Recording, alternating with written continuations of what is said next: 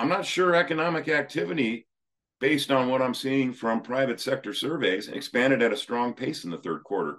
That that's these guys are saying the exact opposite. These are purchasing managers. These are guys that are are in the trenches in the in the private sector of the economy.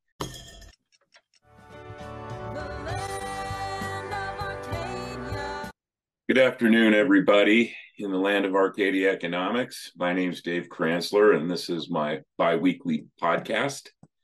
That's twice a month for those who don't know what biweekly means. In fact, I didn't until I started my newsletters. I got corrected on that. So, anyway, um, today I'm going to do a brief review of the FOMC policy statement circus and talk about why I'm still extremely bullish for the precious metals. I guess that's a shock to everyone. But first, this episode is sponsored by Silver Viper. Silver Viper is advancing its La Virginia project in lovely Sonora, Mexico. I wouldn't worry about political risk in that area, to be honest. Um, they have an existing resource and they're getting ready to start a drill program to hopefully expand that resource estimate. And at six cents a share, I think it's an unbelievable steal. Just for the record, I do not get paid anything by Silver Viper or any of the silver mining or gold mining junior mining stocks that I feature and recommend and invest in in my mining stock journal. But um, you can find v- Silver Viper under the ticker VIPRF in the US and VIPR.V on the Toronto Venture Exchange. So, with that, I wanted to get into a little bit um, about the the FOMC meeting. It's every every meeting day. It's it's a freaking circus, um, led by CNBC, and this is Steve Liesman, who every meeting, as soon as the policy statement's released, I, I think the media gets it before they post it on their website, and he goes through it, cores over it, word by word, looking for any kind of punctuation mark change or any change in words, either words that are omitted. There's usually very few changes, if any. Maybe one or two words here. I don't know about punctuation marks. Maybe Liesman does. Um, and usually by the end of this effort, he's got sweat pouring down his bald head. It's quite amusing. And then here's the uh, here's the panel, the expert panel that that tells us everything we need to know about what the Fed communicated and what they said and what they will do and what they didn't do. Blah blah blah. Uh, before every meeting or before Powell goes on with his media circus presser. So, oh, speaking of Jay Powell, I'm not sure how he got in there on the graphic. So, um, oh, that's me holding a gold bar that was freshly poured at the Séguéla mine in in Cote d'Ivoire, Africa. Um, that's probably a more relevant picture at the end of the show. I just happen to like that picture, and and um, given what the Fed is doing to our system, um, I think holding as much gold as you can is, is, is quite relevant. But let's get to the FOMC policy statement. You know, unfortunately, most people don't read it. They just they just lap up what's fed to them or what's poured in their dog dish by CNBC or um, whatever their preference is for mainstream media garbage. It's it's pretty short. It doesn't take that long to read, and actually um, it, it, it can be a little bit informative, although um, it's full of lies, and we'll we'll get into that. Um, I wanted to highlight just a couple things here because um, they start off by saying recent indicators suggest that economic activity expanded at a strong pace in the third quarter. I assume they're looking at the GDP report, which uh, in and of itself is bogus. Um, but that's that's another topic. Just um, just take it on my word that the GDP calculus is is wrong. It's rigged. It's incorrect. Um, and it starts with the GDP deflator, which they said is is three percent annualized for the latest quarter. Um, I think most of us know that uh, we're experiencing much higher than 3% inflation right now. Um, they also said inflation remains elevated. So, uh, the, as everyone knows, the FOMC decided to hold rates constant, unchanged, um, like they did at the last meeting. They've held rates unchanged ever since the July meeting, which was the last time they hiked um, the Fed funds rate by 25 basis points. So, um, if inflation remains elevated, I'm not sure why they're why they don't continue raising rates. I mean, if you use a real inflation rate, the the the real rate of inf- of inflation is much higher than than just elevated, and I experience that all the time at the grocery store. And then they also said the U.S. banking system is sound and resilient. We'll get to that in a second because that's a lie also. Um, but in, in terms of uh, assessing whether or not the economy is is expanding at a strong pace, let's let's put the test to private market data. Now, I, I look at private market data all the time, every day, every week for my short sellers journal, and that that includes looking at corporate 10Ks and Qs, and all the various uh, private sector economic reports that are released. So, um, in fact, just today, S&P released its U.S. manufacturing PMI. PMI is the Purchasing Managers Index. It's a it's a survey of I forget how many they try to survey uh, every month, but it's it's corporate purchasing managers, the ones who are in charge of purchasing um, raw materials or supplies for manufacturing companies and industrial companies. Uh, and they did say expansion quickens as sales return to growth, but um, that's actually kind of BS because first of all, the sales number is that that everyone looks at retail sales, whatever, um, the sales number in the GDP, um, or the consumer spending number in the GDP. That that's that's a nominal number. It's it's it's grossed up by inflation. So if you want to look in terms of unit sales, you got to um, discount the headline number for sales using a you know if you use the CPI that's one way to do it. It's it's not correct but use a real rate of inflation. And for that I would suggest using John Williams uh, government shadow statistics alternative calculus.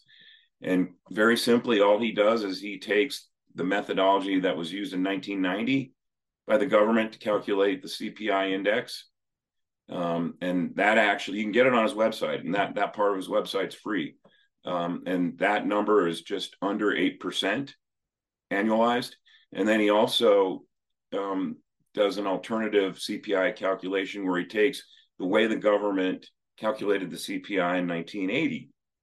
And with that calculus, and that, that was right around the time when they started tinkering with manipulating the, the CPI index, but that number is right around 12%. So that that's your real rate of inflation. And if you discount like the retail sales number that was just released, that had a big pop in it for the month of September. Um, if you discount that by even just CPI inflation, uh, the number was not strong. It was actually negative on a real basis using the alternative measures of inflation. I should say the correct, the more correct alternative measures of inflation. Um, but they also say the fall that, that they've the, they've uh, their survey showed employment declined for the first time since July 2020. So if the Fed is looking at the labor report to say the economy is strong right now and resilient, um, they're they're using they're using bad data. It's government generated data, and we know the employment report is BS. Um, they also say inflationary pressures strengthen. So uh, it, it's not it's not just remaining inflation not, not remaining just elevated according to the private sector it's strengthening. And we've seen that in the numbers. The the, the latest uh, cpi report showed uh, an uptick from the previous month for inflation. And if you look at commodity prices especially frozen concentrated orange juice which is going nuts right now um, inflate uh, commodity prices and even gold because gold has had a good quarter it had a good quarter in the third quarter. Um, it's reflecting a higher rate of inflation.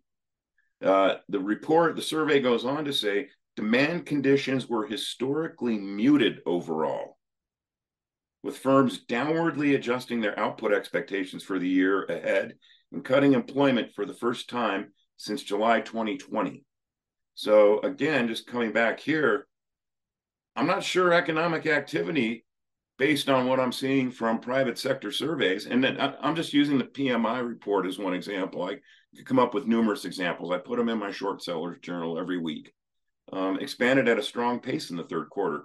That that's these guys are saying the exact opposite. These are purchasing managers. These are guys that are are in the trenches in the in the private sector of the economy, not these idiotic ivory tower FOMC policy members.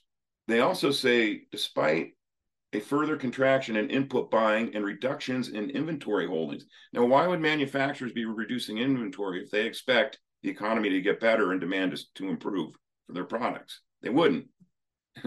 They'd be increasing inventory, but inventory they're reducing their inventory. I would be too if I were them.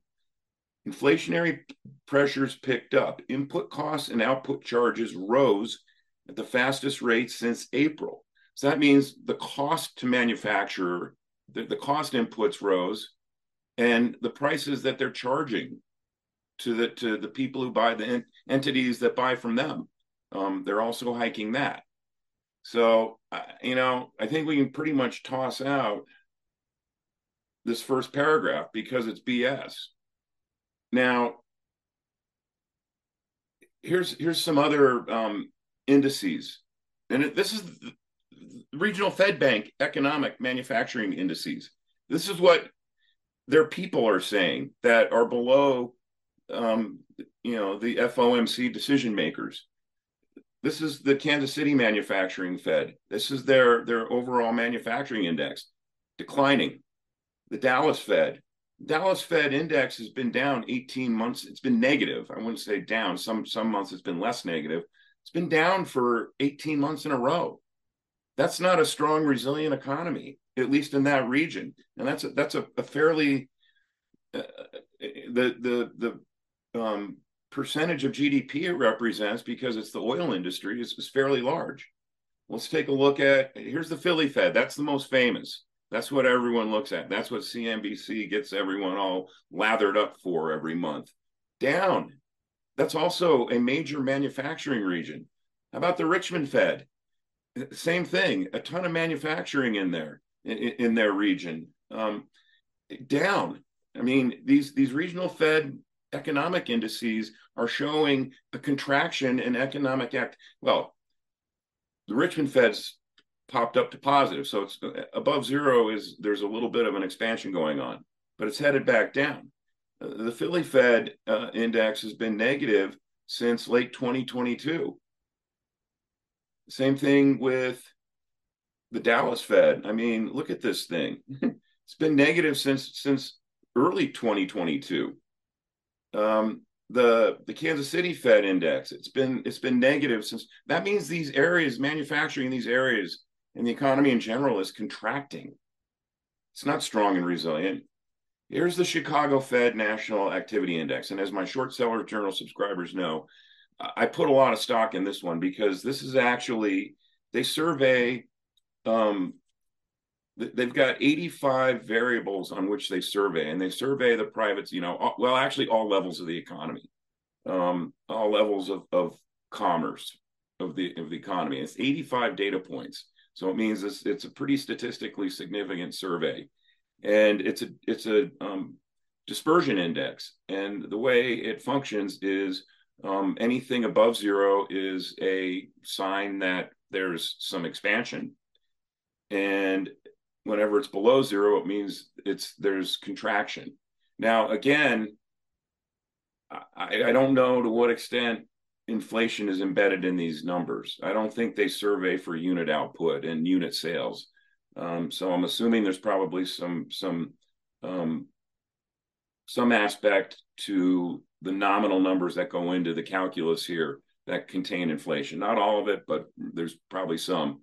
Um, it was just barely positive for the month of September. This is a monthly index that comes out. Um, but you can see over the last 12 months, it's been negative to highly negative. Um, and it takes a lot because it's got 85 variables in it and it's a dis- diffusion index. Um, it, it takes a lot of movement amongst the variables in one direction or another to, to get movement in the overall index. So, you know, if it's if it goes from minus 0.22 that, that means it was pretty negative in August, and it, it, it popped up a little bit to 0.02, but not much. So, you know, to the extent that there might be some a, a small economic bounce in September, and I'm not saying that there wasn't, there very well could have been. It wasn't much; it was tiny. So, Wanted to go back to the FOMC policy statement and just take a a, a quick look you know, let's examine the comment that the U.S. banking system is sound and resilient. And what better way to test that than put it to the test of the stock market, right? I mean, it, anything that's not dead right now, investors will pile into. Especially, you know, we saw it happen today, the way the market ripped higher after after the Fed went full dove on us. But um, this is the regional bank index. Remember, it, it started to collapse in the, in the spring. We had three very large regional banks collapse, um, and it it's been you know it was in kind of a, a rebound mode for the summer because the Fed pumped in 400 billion dollars into the banking system. Um, the the Treasury contributed some money, and the Fed also made available a unspecified size facility that the regional banks can draw on so they don't have to sell their their hold to maturity securities to cover deposit outflows. Uh, and by the way that that facility grows every month. It gets bigger and it, it, it's only supposed, supposed to terminate in a year and it's supposed to be back to zero in a year. I don't see how there's any way in hell that's going to happen. Um, but at any rate, the regional bank index is back almost back down to where it was at the bottom after it it's started collapsing in the spring. So um, I don't know what regional bank CEOs. Uh, I, I, can't imagine that they're putting any stock in this U.S. banking system is sound and resilient assertion by the Fed. Uh, and then next, let's look at the big banks. So I wanted to use Citigroup. Citi, Citigroup was the recipient of what was by far the largest bailout, um, overt and clandestine. And if, if you're wondering what I mean when I say clandestine, um, just go to the archives of Wall Street on Parade and they document the fact that uh, it, it, looks like, again, I'm, this number's off the top of my head because I haven't read the report in quite a while, but it looks like at one point the Fed had extended a trillion dollars in credit to Citigroup to keep it from collapsing in 2009. Um, and that that was that was off the books were off the public publicly available inspectable books. Uh, but Citigroup is down 25%. This, these are measured from the 52 week high. So Citigroup's down 25% since uh, March 3rd. Bank of America is down 31.5%. And I, I think that's since like the middle of the summer. JP Morgan is down 13.2%. And that's since July. That's off the top of my head, but I think that's when it was. Um, Wells Fargo down 23%, Goldman Sachs down 21%, and Morgan Stanley down 29%. Um, uh, Morgan Stanley and Goldman Sachs were after Merrill were probably, I mean, after Citigroup, um, were were probably the most at risk of collapsing if in, back in the great financial crisis if the taxpayers didn't give the banks 800 billion and the fed didn't do what it did so um, I, again, just to circle back to this statement, the U.S. banking system is sound and resilient. It's a lie. It's not true. Um, and anyone who believes it, you know, God rest, may God have mercy on their souls. So, what I wanted to kind of get into here is, you know, to begin with, whenever a Fed official is speaking, they're basically lying. They tell you what they want you to hear. They tell you what they want the market to hear. You know, look at look at the reaction from the stock market today. Trust me, that was highly scripted, and, and it, it, was you know it was intentional.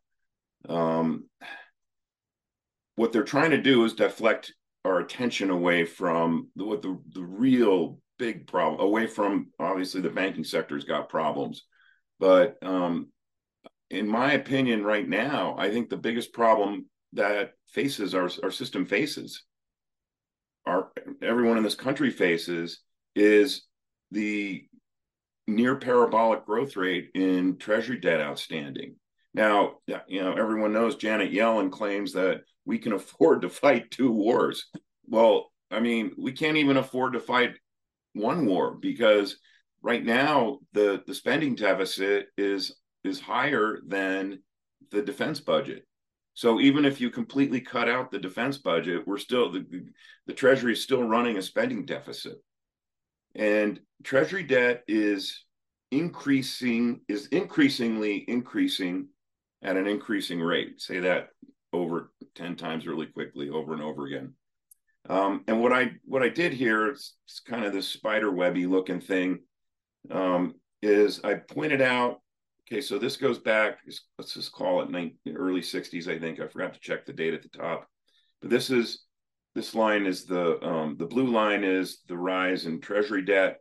You can see that. Um, I mean, it, it was pretty flat up until the world went off the gold standard and the dollar became the um, you know full-fledged fiat reserve currency um, and it, it starts taking off gradually kind of like an airplane taking off from a runway and there's points of inflection here where it starts to increase at a faster rate right and it increased you know pretty pretty steadily um, at the same rate between just call it uh, 1983ish and 1998ish.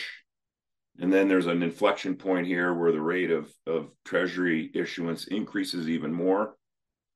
Um, and that that goes from you know the late stages of the tech bubble until this is probably like the beginnings of the great financial crisis, probably 2007, 2006.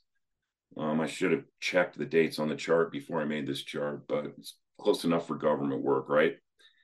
Then another point of inflection where the rate's increasing even faster. And that goes from the great financial crisis to, um, and this is before the, the pandemic thing. This is this is back in, if you recall, back in 2019, the Fed started to um, really do a, a, QE program that it called repo, which was supposed to be temporary repo. It, the repo pro the repo maturities kept getting longer and longer, and and they, the facility itself was getting larger and larger. That's because the banks were going illiquid. They were running out of capital, and all the Fed was doing was trying to kick the can down the road on on the potential for a banking system crisis. Um, and wasn't it convenient that the COVID crisis was a good way to cover that up and allow the Fed to to dump three trillion into the system all at once, which is what it needed, the banks needed, um, and ultimately over four trillion. Um, but at any rate, you can see that's where you get another point of inflection where the Treasury debt increases even more quickly, and it's it's really at risk for going parabolic, and it's at that point when when the Treasury debt issuance does go parabolic, that's going to be the Weimar moment in this country. That's when um, we're going to start to see um, hyperinflation, hyper price inflation, which will which will basically be reflective of the hyperinflationary level of Treasury debt outstanding. And unless the Fed plans to crash the system completely, uh, basically incinerate it, the Fed's going to have to get interest rates lower, and it's also going to have to reverse its QT program and revert back to QE. And I, again, I, I doubt they'll call it QE. It'll be something Orwellian, some sort of stupid title on it that makes everybody think they're doing the right thing, or at least the people that lap up what's fed to them in the mainstream media think that the Fed's doing the right thing. But that, that's really that's probably the the the the, the ninth inning or the end game of the US economic and financial system as we know it. And this is incredibly bullish for the precious metal sector. Um, unfortunately, it's you know the way this is going to unfold there's going to be a lot of pain that will be felt by everyone and I, am not even sure the precious metals will be able to um, act as an anesthetic for it. Maybe maybe a psychological anesthetic anesthetic because we'll know we were right and we know that we will be holding real money those of us that hold our precious metals ourselves. And assuming that there's some type of systemic continuity with the stock market the mining stocks are, are going to go parabolic times five. And I, you know, again, I like to point back to what happened at the end of the Weimar period in Germany when there was hyperinflation. Uh, the stock market went crazy uh, because people were just throwing money into um, anything that they thought might help them preserve value. And um, but interestingly, um, and again, I don't remember the numbers off the top of my head, but but gold substantially, the price of gold priced in German marks substantially outperformed the German stock market. And then the German stock market collapsed because there was a currency reset. And that's probably what we'll be looking at here. I who knows what kind of time frame it, you know, I would I would say for sure within 10 years, probably um, sooner than that.